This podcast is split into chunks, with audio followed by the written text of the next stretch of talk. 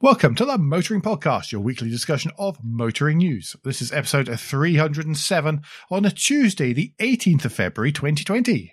Hello, I'm Alan. Hello, I'm Andrew. And in a week where it looks like ministers are just making policy up on the hoof, we'll be discussing how cutting woodland down whilst claiming you'll save the planet isn't a great look. We wonder just how small General Motors will end up, and you can listen to me mangle many names. I've heard, by the way, they're going to rename themselves to General Motor. yes. Or just motor. Yeah. There'll be no general around. oh, first, a bit of follow up, though, and it is our old friend who we haven't talked about for a little while, and Dieselgate. Talks have broken down in Germany between Volkswagen and the the consumer association VZBV, where they were trying to reach an agreement about how customers in Germany were going to be compensated for buying vehicles with the Dieselgate enhanced software.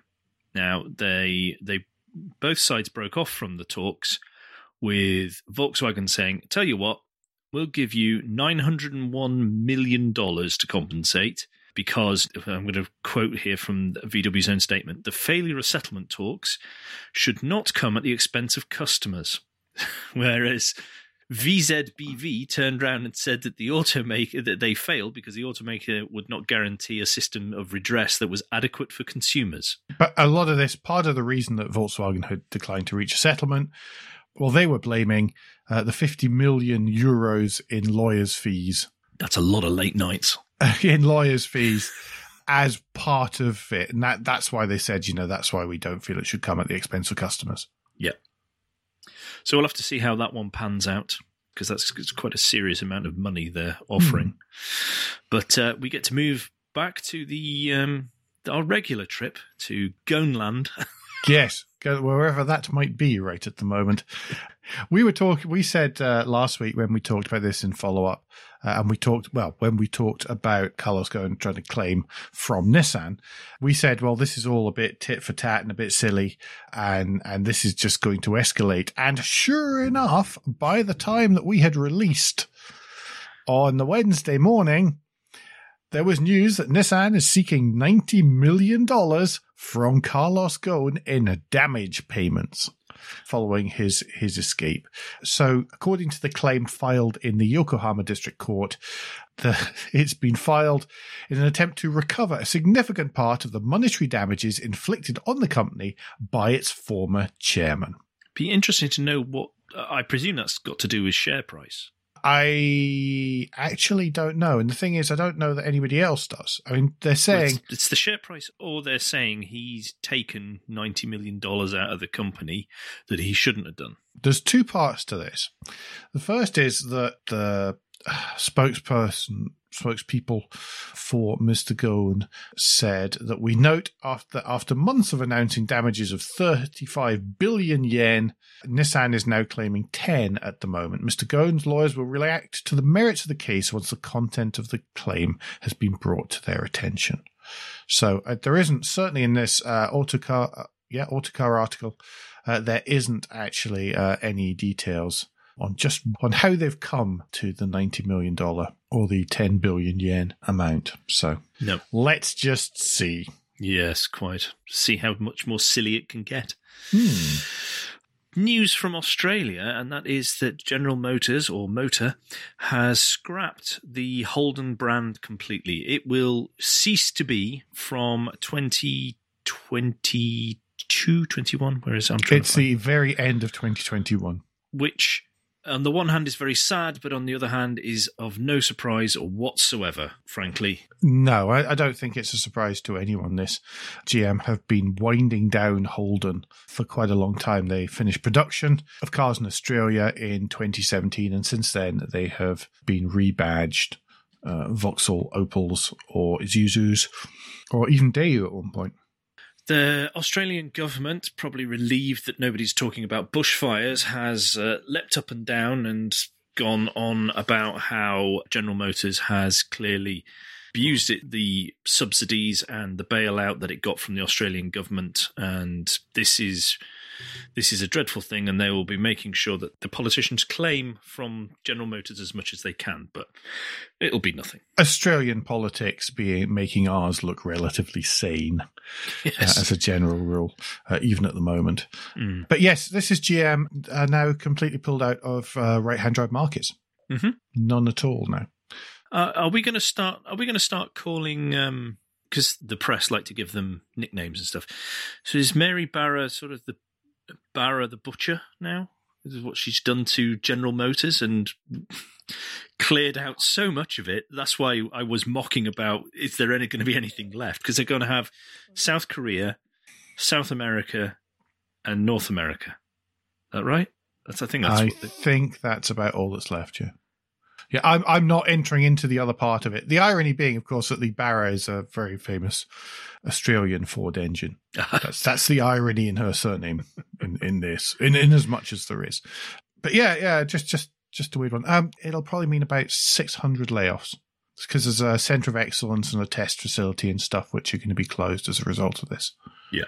uh, as well as of course PR and, and and accounts and all these and imports and all these kind of departments as well. Yeah. There is a link in the show notes to an autocar slideshow of some more particular and outstanding Holdens through the through their time as a company. So uh, if you would like to go through and have a look at some some older to newer ones, including a well, I was a bit surprised when I got to it, but basically a Frontera pickup that had been created. really? Well, Frontera or Isuzu. Well, there are The Frontera, mate. isn't it? Oh no, that's not Frontera based. That's Trooper based. Oh yes, isn't it? yeah. It's a it's an Isuzu Trooper. It's a Holden Jackaroo. Ah, okay. Uh, it was sold as in the same way as it was sold as the uh, Vauxhall Monterey. Oh, okay. And in fact, that comes up in a well, not the Monterey, but derivations of. Uh, comes up in another story later on. But the one I was going to pick out from the slideshow was the Commodore SS Group A, which has it was used to homologate touring cars, uh, and it had a 4.9 liter V8, and it was tuned, if I think I'm correct in saying, by Tom Walkinshaw, as in All right. TWR. Yeah. Uh, so they had quite a lot. Yeah, he was Australian and it had quite a lot to do with this. But I remember this being mentioned in Autocar as a little one of the sort of sort of silly, humorous sniff petrol pages that they used to have. And I can't even remember if Mr. Porter was involved. Possibly not. It was either him or Russell Bulgin um, that was talking about using that as a snowblower a long, long time ago. A long, long time ago. It's just one of those little things that that has always stuck in my mind was this this sort of sketch from the front of one of those. Anyway, Ford news. Now we've done General Motors. Ford are cutting the Fiesta production in response to falling sales in the UK and Southern Europe. Generally, the registration figures of vehicles, certainly in the UK um, and, and across Europe, is is down a bit. I mean, we know that last month, uh, last month, what month Yeah. are we in? We're in. Fe- Yeah, we're yeah. into the middle of February. Yes, sorry. In January, sales of the Fiesta were down quite considerably uh, year on year. I mean, it was still 50% ahead of the Volkswagen Golf here in the UK last year, but I think that Ford are just being a little bit cautious here and just making sure they're ahead of the game and aren't caught with thousands upon thousands of um, unregistered Fiestas. Well, I think I think it's just showing how the market is is not that buoyant at the moment, not just here, but across Europe and across the globe. Because I, I saw Yeah. another article this week that was talking about Spain and how they're selling, you know, relatively virtually no new vehicles or s- registering no new vehicles, and there's as a consequence their second-hand market is absolutely booming because hmm. people just can't afford. Yeah, well, that that's what'll come. And we've at least here, it's not so much that people can't afford the new cars; it's that people just don't know whether they want to be buying one at the moment.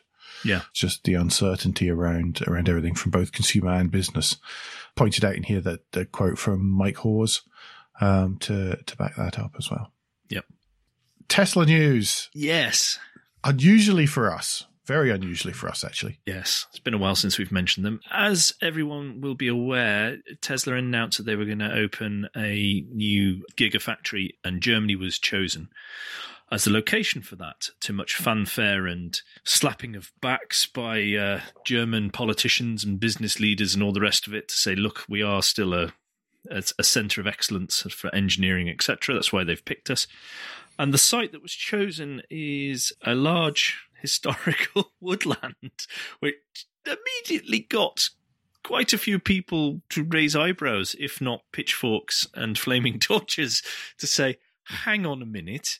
How? Why are you digging up a green belt when there's plenty of places of brownfield sites that could be transferred, of which Tesla have chosen to try and gloss over digging up ancient. It's all right because they're going to move the move the ants and they're going to plant some other trees somewhere else.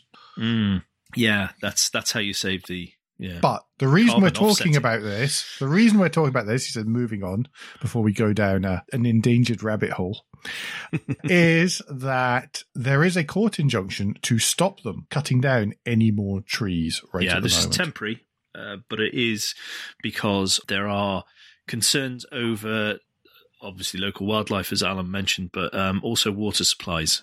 Uh, there's claims that these are or will be affected by the building of this. So uh, we have to see where where this goes. I reckon they will just chop it all down, and there will be hmm. something put up. Whether it will be what's hoped or has been claimed to be doing, who knows? You could just put up a tent in the car park and it'd be halfway there. Yes, quite. But yes, even the the uh, the court representing the Berlin and Brandenburg region uh, has said it, that it, it should not be assumed that the motion seeking legal protection brought by the Green League lacks any chance of succeeding. should not be assumed that it. Oh, it may well even succeed. There we go. I've actually just read. I've just realised as I was reading out the double negative that's widely spaced in there. I think somebody's just translated straight from the German. yeah, I know that problem. Yes. Take us to France now, Alan. Yeah, uh, this was an interesting one. This one comes from the English language French newspaper and uh, website, uh, Connexion. It's talking about a new style of roundabout in northwest France.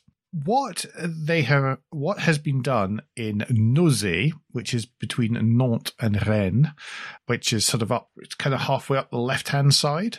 Okay western seaboard type direction. And they have replaced what was a bit of an accident black spot of a crossroads with a new roundabout, which is peanut shaped. Now, I said peanut, P E A N U T. Mm. Cacahuete. The peanut shaped roundabout, which has sort of two bulges joined in the middle. And it seems to be incredibly popular locally uh, because it slows down drivers from all the different directions. I mean, not that you can go particularly fast on French rural roads these days. And yeah, it's it's interesting and unusual, and and it seems to it seems to be working. There's there's sort of if you imagine that sort of lozenge shape. So if you the best thing I can think of is you know the fidget spinners. You know how they were things with the one circle in the middle and then three sort of bits yeah. coming off them. So it's like one of those plus the center. You know, there's one arm of the fidget spinner plus the center, and then the um, the roads come off at the sort of equally spaced around the roundy bits at either end. It, it, seems people are saying that it's got far better visibility than the junction. It wasn't particularly expensive as far as road junctions go. It cost about seven hundred and twenty thousand euros, uh, which is about the same as a roundabout, really. Mm. Yeah, it's just an interesting and unusual one. It's not quite magic roundabout here, but it is quite. Uh, it is. We, we've got a roundabout cool. near us that's very much that shaped as well. Oh right, in a town that is that loves a roundabout.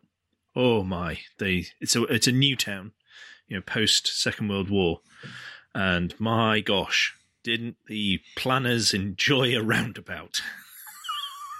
well, we've we've got that special edition to Rick. we've got a special edition coming up where I will talk at great length about roundabouts. yeah, no, I quite like that one. Right, this is the news that EDF has um, bought PodPoint, the charging company for EVs. EDF has followed in the wake of BP, uh, who bought ChargeMaster in 2018, to uh, to get into the well as the politicians will tell us, and uh, this is not just Britain, we can see this in, in across the world. The, the drive for electric vehicles will be every pun intended. Yes, will be legislated, not just encouraged or hoped for. So this seems a sensible move by uh, an, an energy producing company to actually be the ones to be able to charge the consumer directly for plugging in their cars and charging them. Yeah, and Podpoint have something like is it nine percent? Ten percent of the market. Ten percent of of the UK market. So po- so BP Charge Master and Polar is fourteen percent. Ten percent in there. Yeah, Ubitricity is second with eleven. I, I'm not sure I've come across an Ubitricity. I think they tend to be the sort of lower key ones, to be honest. A bit like Podpoint. So uh, I tend to find that Podpoint uh, and stuff aren't the sort of aren't generally the the rapid and the ultra rapid chargers. Right. They tend to be a bit lower key and they tend to be just there in car parks. If you know what I mean. Yeah, so yeah. so I mean if you look at that, you see that Ecotricity has two percent of the market, but they are one of the most visible because of where their charges are. Yeah. The electric highway, allegedly. Yep. And and so we talk about many of those like Instavolt and, and stuff far more than Source London, for example, but that's because uh, it's just because of the visibility. Yeah. Well, what the, what this means, uh, and what the the founder Eric Fairbairn of of Podpoint has said that this tie-in or this this purchase by EDF will mean that they can roll out across the country much quicker because they'll have financial backing. Um, so this is this is a good thing for uh, for consumers because there there's sort of a governmental policy on these things, but it's not really. It's it, they are relying heavily on uh, private industry to sort out the charging infrastructure. Yeah. E- EDF tends to buy things, rebrand things, and then keep treating them as separate companies within EDF. So they should be all right as long as they're left alone, I think. So we'll see how that one develops. But uh, yeah, so if you want to have a look at the uh, UK charging market, there is a link to a Zap map who we thoroughly recommend if you are trying to do a journey with an EV or even a plug-in hybrid. You mean the getting considerably easier all the time journeys with EVs and hybrids, Yes, yes. plug-in hybrids? Is it is it two and a half years ago now? Is it more? Three? It really is. Two, I was looking at this two and a half years ago, and I was just looking at the difference compared to last year. I'd be interested. I wish they'd included the 2017 figures in this as well as the 2018 and the 2019 figures yeah. because they're up to well over 10,000 charging locations in the UK, over 16,000 devices, uh, and that provides almost 30,000 connectors. So, just to explain that, a location can contain one or more devices, which in turn can have one or more connectors. The way it goes. hmm There we go. That was a little little audio data model there. Which brings us to not guilt minute, but competition time this week. Woo! Demotorized. Uh, James Ruppert's uh, latest book is is out, Uh, and what actually happened was that one of us bought a copy of the book, and then we both got sent. Uh, we, we we both got sent sample copies as well, so we have a spare copy of Demotorized. And rather than just put it straight into a charity shop, uh, we thought that we would uh, we would run it as a competition for you guys, and of course we'll send it to uh, whoever can answer the following question. So, James worked as a car salesman back in the day, and as a result, with which brand is he most associated? Okay, let me repeat the question. James worked as a car salesman back in the day. As a result, with which brand is he most associated? We will need you, please, to submit your entries via the website contact form. So if you go to motoringpodcast.com and click it's contact us at the top, isn't it? Yes, it is. I should actually have checked that. No, it is. But there is also a link in the show notes to take you directly to that page. Do that. Follow the link in the show notes, and that'll take you to to where you can you can fill that in and fill up my inbox. Yes. If you put competition in the subject line, that makes it much easier that for us would to make it much easier. for us to pick out those who are actually submitting for the competition. Mhm. See, it's cunning. It's cunning of us. That would get you in between the press releases and all the other stuff. Patrons get the ability to submit twice. Andrew, we haven't decided on an end date for this. Are we going to leave it two weeks? I thought we could draw on. Hang on, hang on. I've got to get my calendar open. I had we thought did about discuss this, but this, I, but only a I had little thought bit. about this, but I've forgotten to speak to you about it. Uh, I thought Hmm. that we would do the draw on Monday, the 9th of March, and announce the winner on the recording of Tuesday, the 10th. Yeah, so we need it on Mon- we need it by midnight, Monday the 9th of March. Yep. That's the closing date for that. Uh, so I just I've literally just finished reading well not literally because I finished it last night and literally I mean I had just put the book down. Uh, so it's called Demotorized 200 Year War on the Motorists. It is Thought provoking? it is thought provoking. It is arrow straight in its focus on motoring. If you enjoy the motoring podcast, you will probably enjoy most of this book. I did. I, I enjoyed the book. I don't agree with all of it. I don't agree, for example, with, with James with the original premise in the title for a start, because I don't feel it's a war on the motorist, which he's uh, quite right. And I agree with, as I say, I agree with most of it but really a, a whole bunch of self-interest groups uh, which have inflicted themselves on the motorist. I don't feel it's it's anything as structured or as focused or as intended in most cases as a war. But it's it's a good read. It's it's very much James' stream of consciousness and his way of, of speaking. You know, the audio book would be just be him sitting there chatting, which would be fantastic company, to be perfectly honest. it's darn good read.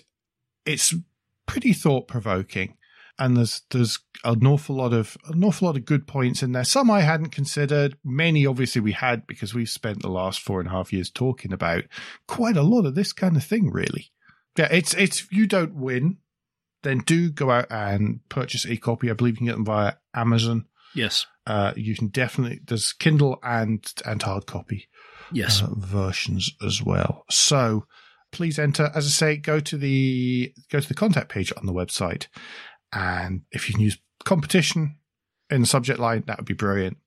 With the answer to the question, James worked as a car salesman back in the day. As a result, with which brand is he most associated? And we will remind you of this again next week, where I probably won't repeat it four times. You'll have practice now. Motorsport, come on. Uh, most important motorsport this weekend was the Parallel Pomeroy Trophy uh, held at Silverstone. Uh, the reason it's a Parallel Pomeroy is that it goes alongside the Vintage Sports Car Club's Pomeroy Trophy. It's for road going Toyotas, the Parallel Pomeroy. It doesn't matter what kind you have, uh, you can have absolutely any age of any Toyota you can enter uh, in return for a small donation to Guide Dogs for the Blind, because that's the purpose. There is, is it is a charity event uh, as much as anything. Basically, the older and bigger the Toyota, and notionally smaller the Toyota you have, uh, notionally slower uh, to- Toyota you have, then the more chance you have of doing well in this. It is heavily handicapped number of uh, uh, number of uh, uh, number of sort of events and, and sort of little courses to go around. It's non-damaging to the car. It's great. Please, if it runs next year, do enter. It's almost worth buying yourself a cheap Toyota of any type to enter. So, so from what you've described, then having a a three door mega hot hatch is actually the perfect car to take along to Yeah, a event. really short, really new, really uh, powerful hatchback. Yeah, what you actually want, what you actually want is an elderly, very long, small engined, many seated Toyota. okay.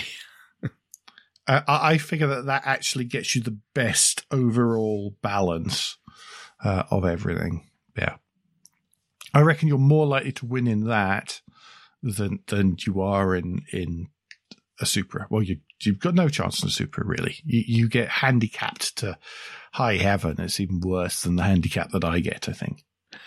so yeah, it was fantastic. It was so wet and so windy and so bleeding miserable. Racing driver excuses coming out, ladies and gentlemen. 59 people still turned up to Silverstone on a wet, miserable day. And really, just a quick thanks to Scott and all the team at Toyota for organising it, and especially this year for the loan of the um, Toyota GB IQ from the Heritage Collection, because somebody had broken a Yaris. And also a humongous thanks to the uh, Vintage Sports Car Club for running the whole Pomeroy event uh, and for organizing it and for doing all the maths and for their marshals who stood out for, I mean, we all tried to be as quick as possible. I don't just mean get round each of the each of the little the little um, tests as quickly as possible, but just generally not faff about because it was so horrible for them, and we just really wanted them to get inside too. Some of us ended up running quite a lot of it with our window open in a sort of attempted show of solidarity. I don't know how well it worked, but but it was it was an attempt to to to suffer a little bit rather than us sitting in our nice warm cars as they just got battered by wind and rain. I came 13th, by the way, out of 59, so that's not bad. That's better than last year. Pretty, pretty chuffed with that. Excellent, well done. Yes, see you all there next year. Anyway, should we move on to proper motorsport? Yes. Tell me about Formula E. Was the new track a good thing? Yes. Even with the appendage? It seems to, with the appendage, it seems to have been a good thing. The appendage, by the way, around that area, which was all stands, there were over 41,000 um, spectators in that Wow. bit alone. The stands were absolutely packed. Real contrast to what it looked like in Riyadh and Saudi Arabia, Hmm. Where, you know, everything was practically empty. I think we talked about it at the time that people had bought the tickets for the concert in the evening and hadn't really bothered with the race. Hmm. That wasn't what happened in Mexico. Cool. It was absolutely packed, loads and loads of folk. The other thing that seemed to work was the removal of some of the chicanes and the slightly higher. Of course, they could do it where they were because it's pretty much a racetrack and the higher speeds. There were still accidents. There were still some issues like that, but it, But they did, it didn't red flag, did they? uh, I there think they was just a little did a uh, safety car briefly, I think. They did, uh, because Nico Muller needed pulled out of the barriers. But that was early on, wasn't it? it was relatively early on. The accidents that were were more traditional Formula One style racing accidents, as opposed to everyone piling in and just this massive pile up. Yeah, yeah. Okay, So it was getting on the marbles, the you know the wrong line, that sort of thing, and just it was that kind of thing that, rather yeah. than oh my god, everyone's just going. Let's pretend we're touring cars. Yeah, yeah, yeah, which was quite nice to, which was quite nice to see, to be honest. Good. Hopefully that that continues to calm down more and more because that that was really grim last year. That uh, and Mhm. it's good to see how quickly they have moved to try and address that as well. Yeah, they really are trying to sort that because last year it did get a bit. It did get. It didn't just get a bit silly. It got really quite silly. I think. Yeah. So, uh, so no, good, good, good stuff on that. Talking of the safety car, I do notice because I'm reading through the uh, eRacing 365 article, which will be linked in the show notes as ever because it's excellent. The Mhm. writing on that site is really, really good. Uh, that I noticed that this year they were bringing in a removal of uh, usable energy whenever there's a safety car out. So they took away five Yeah. kilowatts. Therefore, uh, it kept the energy management strategies sort of uh, similar or familiar to the teams. They weren't having to then try and make it up on the hoof. was actually something that's there for better racing, and it, and it benefits the teams. Yeah. All the teams e- equally, rather than being at some sort of new special hindrance that they've in, introduced. So no, no, the removal of the five kilowatts is actually is actually a relative is actually a pretty good thing. So again, it's championship trying to make the racing exciting, fun, and safe, and doing it quickly rather than what seems to be in other forms, more traditional forms of the or series, where they seem to spend years arguing the toss over something just in case someone else may potentially possibly get a upper hand because they suggested it or something. And it's they don't seem to have that sort of politics yet. Well, because things are still relatively spec, Hmm. And because the powertrains of the cars is all equal, give or take a smidgen because of the, you know, any packaging around, uh, around drivetrain, Mm. then, then there is less of that. Oh my goodness, we're not allowed this special tunnel that goes from the front of the car to the back of the car, which is definitely, you know, driver ventilation or anything like that. That, that just, that just doesn't happen. So, I think because that's been in, you know, in it's been intrinsic in Formula E from from the start, then there's there's less of an issue with that. Good good Uh, just quickly, Porsche got its first pole position. Andre Lotterer was on pole. He then ended up out of the race, and I can't remember how or why. Um, Mitch Evans from Panasonic Jaguar Racing won. Antonio da Costa from DSTG came second, and Sebastian Buemi from Nissan e.dams came in third. Uh, Sam Bird was out there for most of the race and then ended up crashing out from second place and stuff. So, Mm. yeah, it was an interesting one. A long may that continue because it was interesting in a good way uh, as opposed to a bad way. Cool. Uh, Rally Sweden was interesting this year, mostly due to its distinct lack of snow, Andrew. Yes, the the weather gods teased everyone by snowing the day before, and then that disappeared. So this was this was not the snow and ice land that everyone was expecting. However, what did happen that again people were possibly not expecting was the first British winner of Rally Sweden, Elfyn Evans, driving for the second time competitively in the Toyota Gazoo Grim was first, and he was first all the way through the entire rally, which is amazing work considering how hard these rallies are on on these cars, especially for the last few years. We've noticed how it's so unpredictable. Uh, second was Ott Tanak coming back from his horrific accident. uh, We'll all remember uh, at Monte Carlo. I think it'll take us a while to forget it, to be perfectly honest. Yes, I, I forgot. Well, I, I had forgotten that it was 14 seconds long. Yes, and remo- involved removal of half a tree. Yes. Uh, third was uh, Kali Rovan Pera, I think. Rovanperä, who is Rovanperä. 19 and was on the podium, much to the delight of Tommi Mäkinen. In this uh, Dirtfish article, there's a lot about how he may have got dust in his eyes when, when that kid got on the uh, got on the podium to uh, to accept his third prize. But that's that's amazing because uh, fourth was because he, he Rovanperä took that from uh, Ogier on the last stage. Yeah, it was really came. It really came down to the wire. Really, really. We're not used to Ogier not beating someone who's close to him in the last stage, are we? No. But it's it's, it's what it's showing is it's clearly taking Ogier longer to get to grips with the Yaris. But as Elfyn uh, Evans says himself, look, we've done two races, we've done well. Let's see where we are when we get on gravel, though, because most of the rallies are gravel, and that's where we'll know how good or not we are. And and I thought that's an incredibly pragmatic and calm way in which to approach it, considering, considering how excited he must be and delighted. Um, so Mhm. so that's that's really good.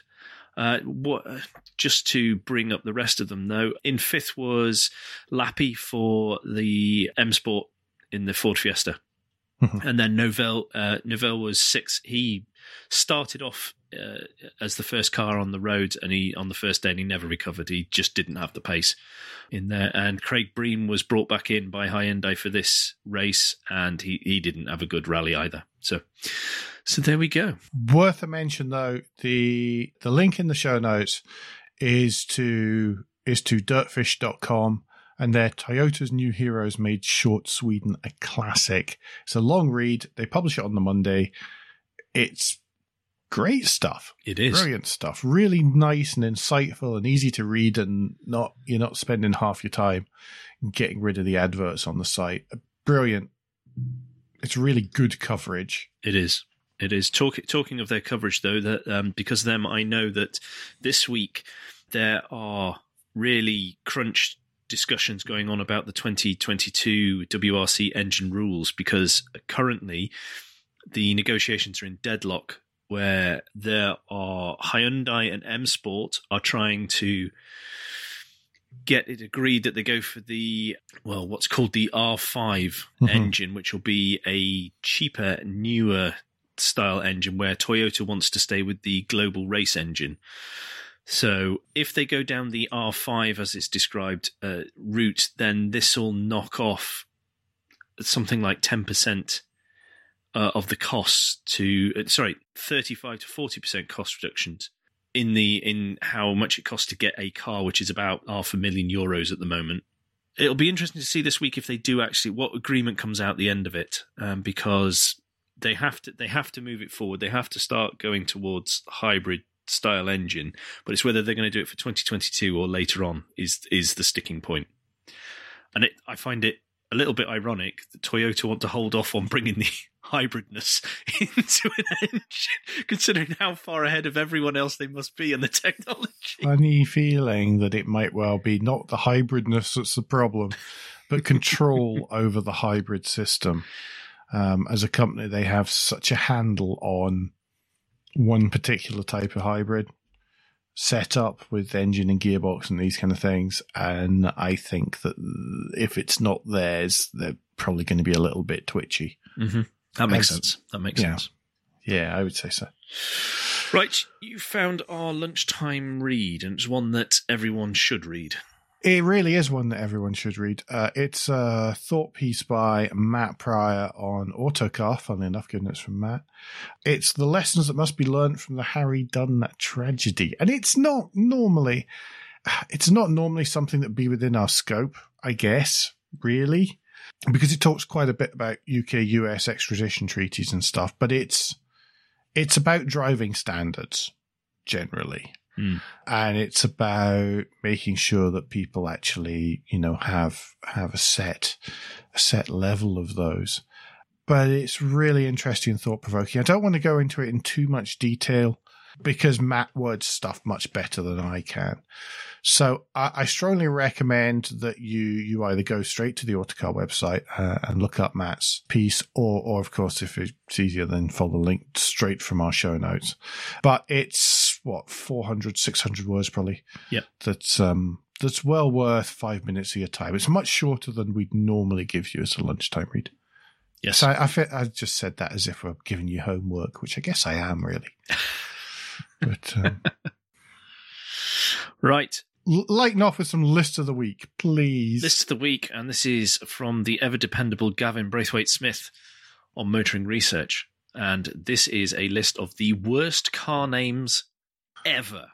but th- this is in response to skoda's new i think it's a small suv Yes.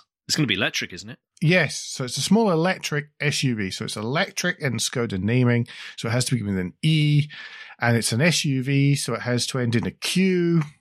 Oh, meaningful names are so much fun. Trust me, if you've ever been involved in product naming, you, you'll understand. So it's called the Enyaq, which Mm. sounds like some kind of milk milk based.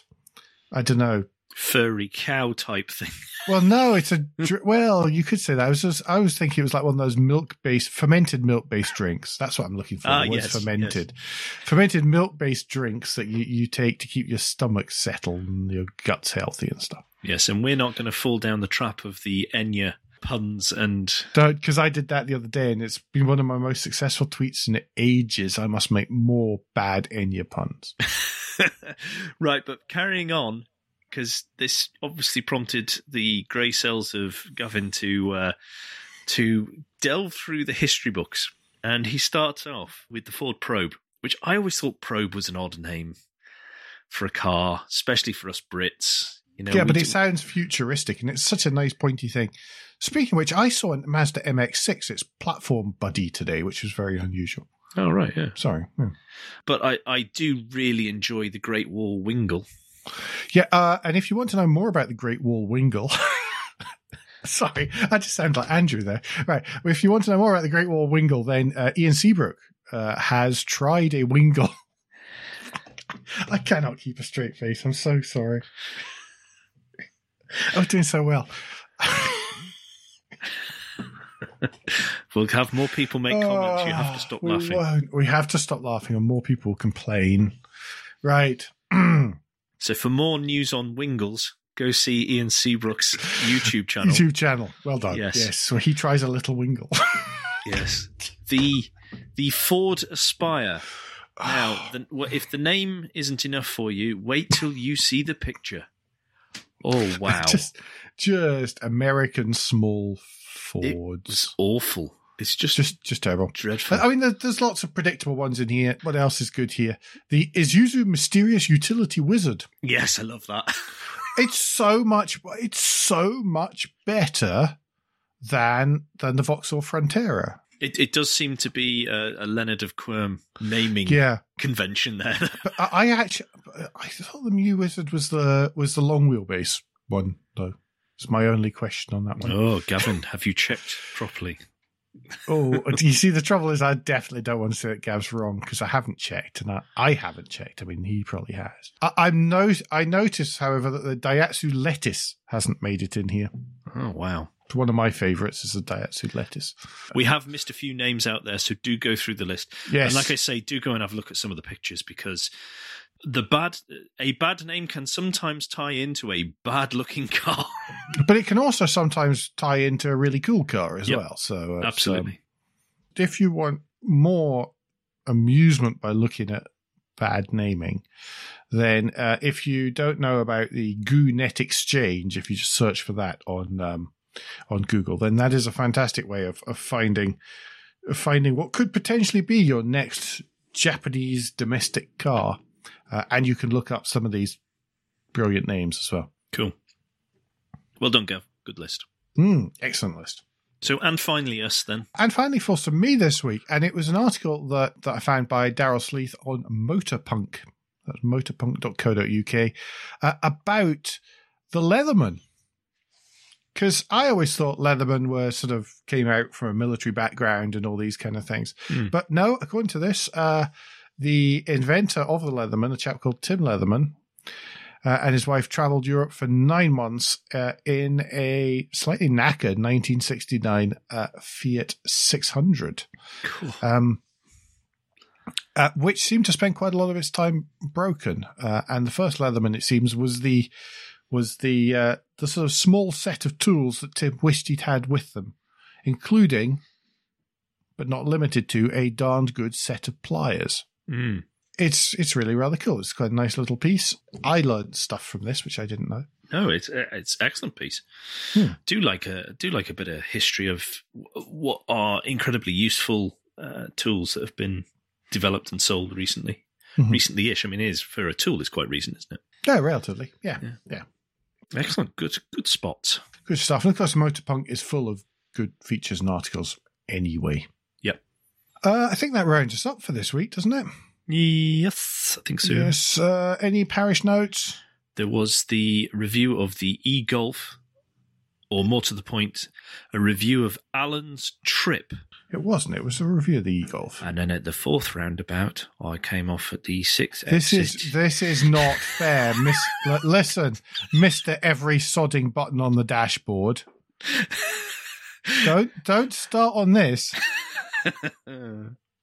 Anyway, It is actually relevant. It is very relevant because this uh, the journey needs to be explained so you can understand how well the car coped with it. Yes, I think it was quite fun to listen back to. To be perfectly honest, Yeah. quite enjoyed that one.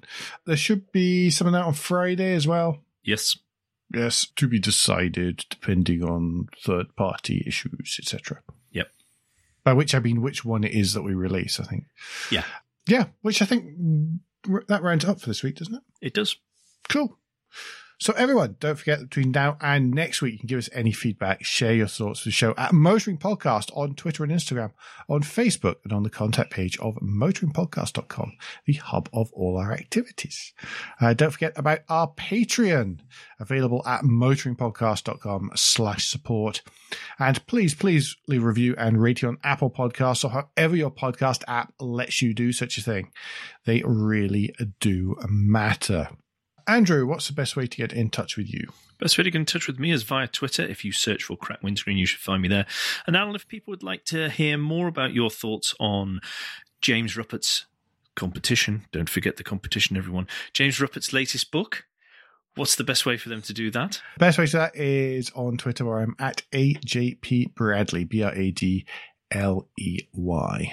We'll be back very soon. Uh, but until then, I've been Alan Bradley I've been Andrew Clues. And safe motoring.